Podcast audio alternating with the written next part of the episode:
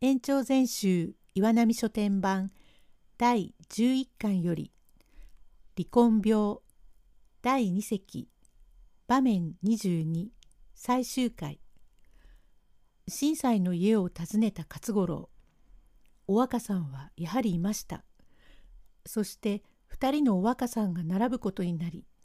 話は急展開します。用語解説「コリ」狐や狸のこと。寛下寄付を募ること。震災頭かよくおいでだね。お前何か心配なことでもあるのか？大層考えていなさるね。先生様規定なことがおっぱだかったんで。またね田ぬ公がお若さんに化けてめいりやしたぜ。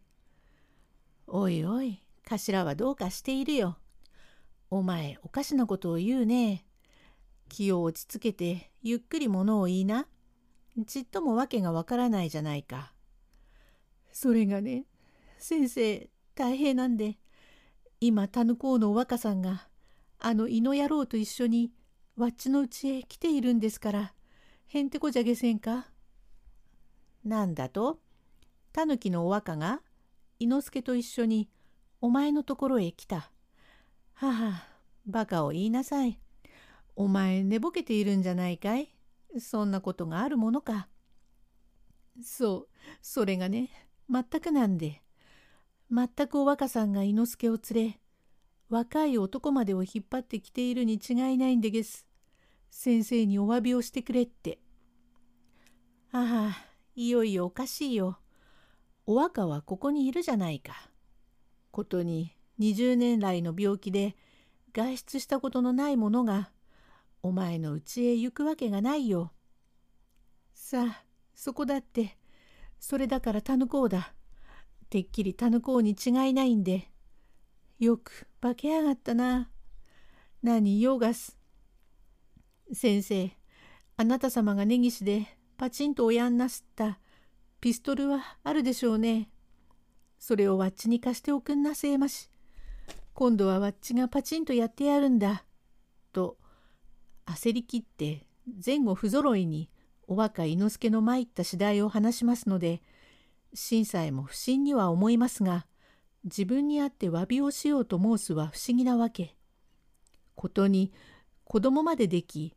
18区ともなっているとはわからんことだ。目を閉じて考えておいでになると勝五郎はピストルを貸せ撃ってしまうからとせき立てます。震災はもはや80からにおなり遊ばす老人でいらっしゃるが学問もなかなかおできになる偉いお方でございますから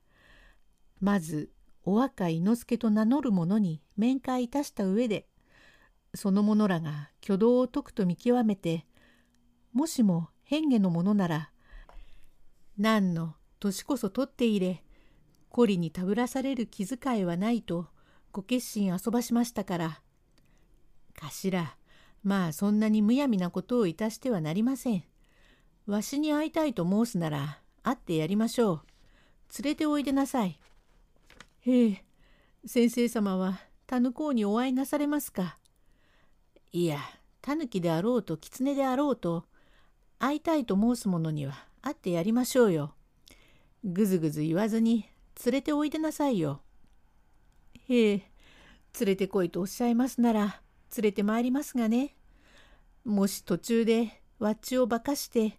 ミミズのおそばや恋だめの行水なんぞは使わされはしますまいか。バカを言いなさい。人間が心を災禍に落ち着けていさえすれば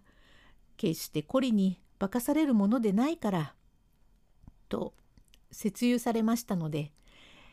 勝五郎はかの訪ねてまいったお若と伊之助それにせがれの岩路を連れてまいりました高根震災は3人の親子を奥へ生じて対面に相なりまするお若と伊之助はしきりに身のいたずらを浴びどうかこれまでの行いはお許しくださるようにと他事はございません。妖怪変化の者はいかによく化けますと言っても必ず耳が動くものだそうにございます。そこは畜生の悲しいところで震災老人は何にもおっしゃらずじっと見つめておいで遊ばすが3人の人間に少しも怪しいところがない。ことに不思議なのはお若さんで年配から言葉温情額によりまする小じわまで寸分変わりません。ただ変わっているところはおつむりでげす。ここにおいでになるお若さんは病中でいらっしゃるからおつむりなんかにお構いなさらないんで串にくるくると巻いてありますが今勝五郎の連れてきたお若さんは丸上げに言っていらっしゃる。それとおなりに違ったことがあるばかりでございます。震災老人もこの場の様子が不思議におぼしめす。どうもお若さんが二人になってるわけがお分かりになりません。なるほど、これでは勝五郎がびっくりするも無理でない。俺も80年から生きて世間のあらゆることには当たってきているし随分経験もあるがこんなおかしなことはない。根岸で伊之助が二人会ったことはあるがあれは一方が変化のものということの認めがついてピストルでパチンとやっつけたが今度のは怪しいところがちっともないからむやみなことはできん」とじろりじろりお若さんを見ては考えていらっしゃる。さっきからいくら経ってもおじさんからお言葉が出ないので「お若さんおじさん私が重々部長法の段はお詫びいたします。どうかご勘弁遊ばしてここへ連れて参ったは岩地と申しこの人と神奈川におりますうち産みました子で岩地これが金がねお前にも話した根岸のおじさんってのでお前には大おじさんだからよくご挨拶をなさい。柄ばかり大きゅうございますが田舎で育ったんですから行儀も知りませんしから育児がありませんよ。おじさんおじさんと申しますから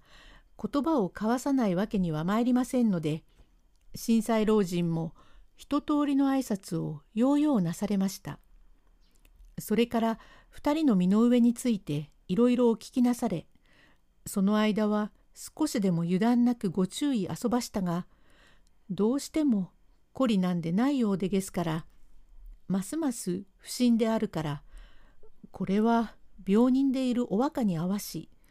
二人を並べておいての戦議より仕方がないとご決心遊ばし「お若やちょいとここへおいで伊之助が訪ねてまいったから」とおっしゃると一緒に参っているお若さんは平気で聞いている。ただにっこりしたばかりで不審らしい顔もしません。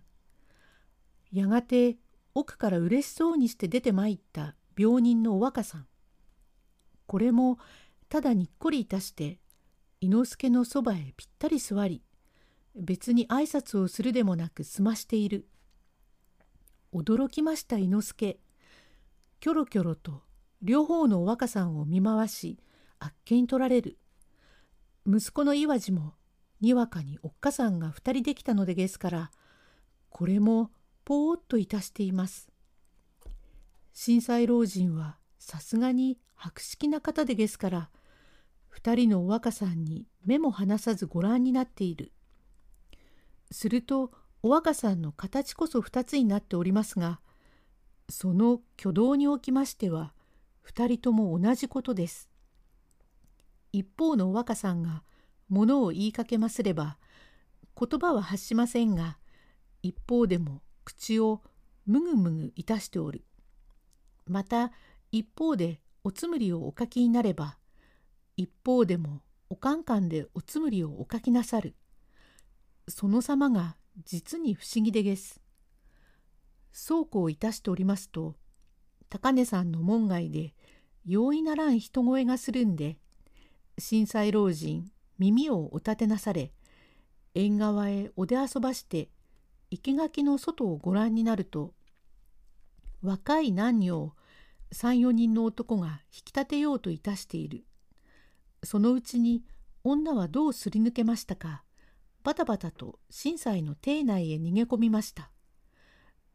宮長懐にいる時は両夫もこれをいずとか申すこともあり震災はもとより慈悲深い方でいらっしゃるからおうちに二人のお若さんが現れてごたごたいたしている中でですがどうも見捨てておくことがおできなさらない。すぐ書生さんにお命じなされともかくもと門外の男もまた二人を引っ立てようといたす若い者も共にお呼び込みに相なりました。さてだんだんと様子をお聞きになりますと引き立てられようといたした二人は品川の和国楼から逃亡した花里と猪吉でございます。震災老人は眉を潜めこれはけしからんことである。将棋などを連れて逃亡するとはけしからん。猪吉といえば勝五郎の世話で深川の大吉棟梁のところへ養子にやったお若の双子であるなとおぼしめしますからいよいよびっくりなされて左の目の縁のほくろにお目をおつけ遊ばすとありありまさにございますのでああ困ったものだ。しかし不思議のこともある。親知らずにやった猪吉が母のお若がいるうちの前で品川の貸し座敷の若い者らに追い込まれ俺の家へ来るというも因縁であると何気なく花里の顔をご覧になるとこれにも左の目の縁にほくろがあって何にお差別こそありますが顔立ちから背格好がよく似ている。これはまたびっくりなさいまして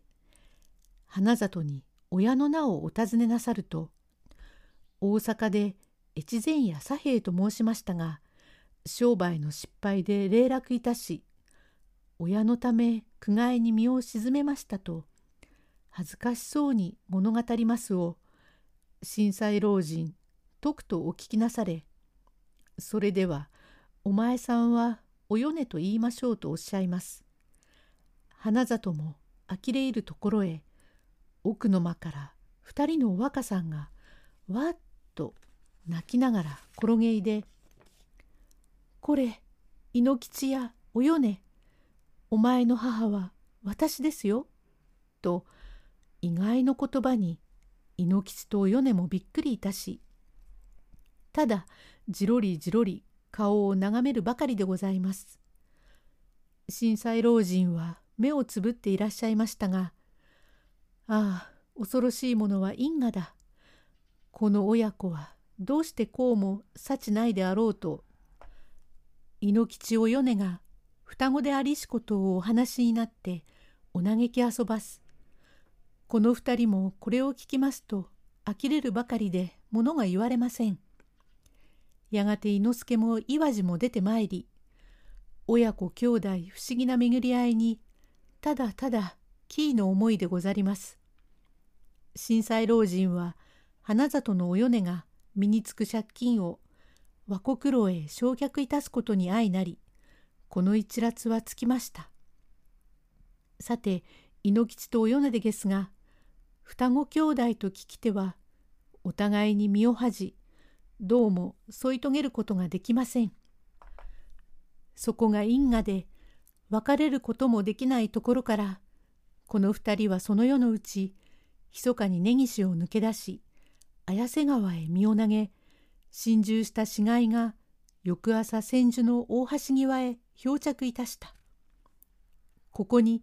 また二人のお若さんでですがどうも分からずにその晩はお休みになった震災老人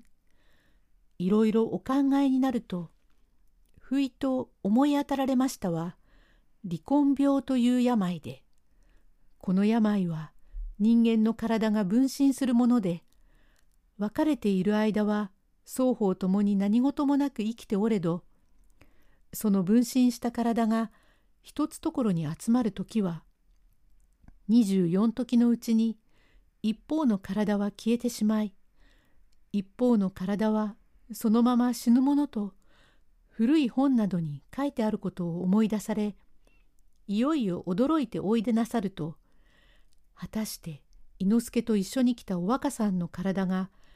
24時経つと見えなくなって間もなく病人のお若さんの息が絶えました。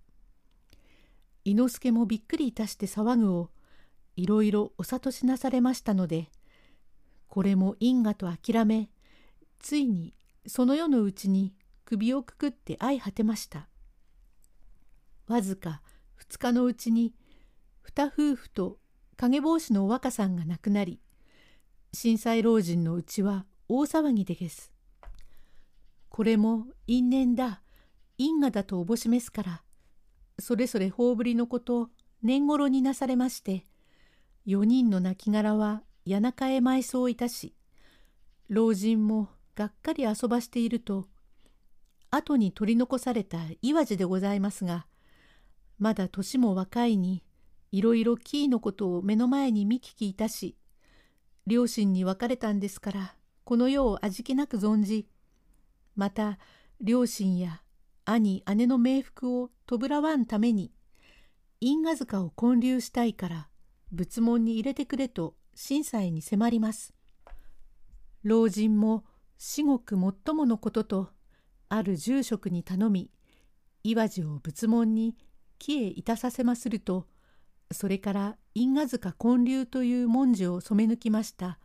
浅木の上りを杖にいたし二年夜も寒下に歩き一門二門の錠剤を集めましてようよう谷中へ一気の塚を建てましたさて長々続きました離婚病のお話もここで終わりを結びます。おしまい。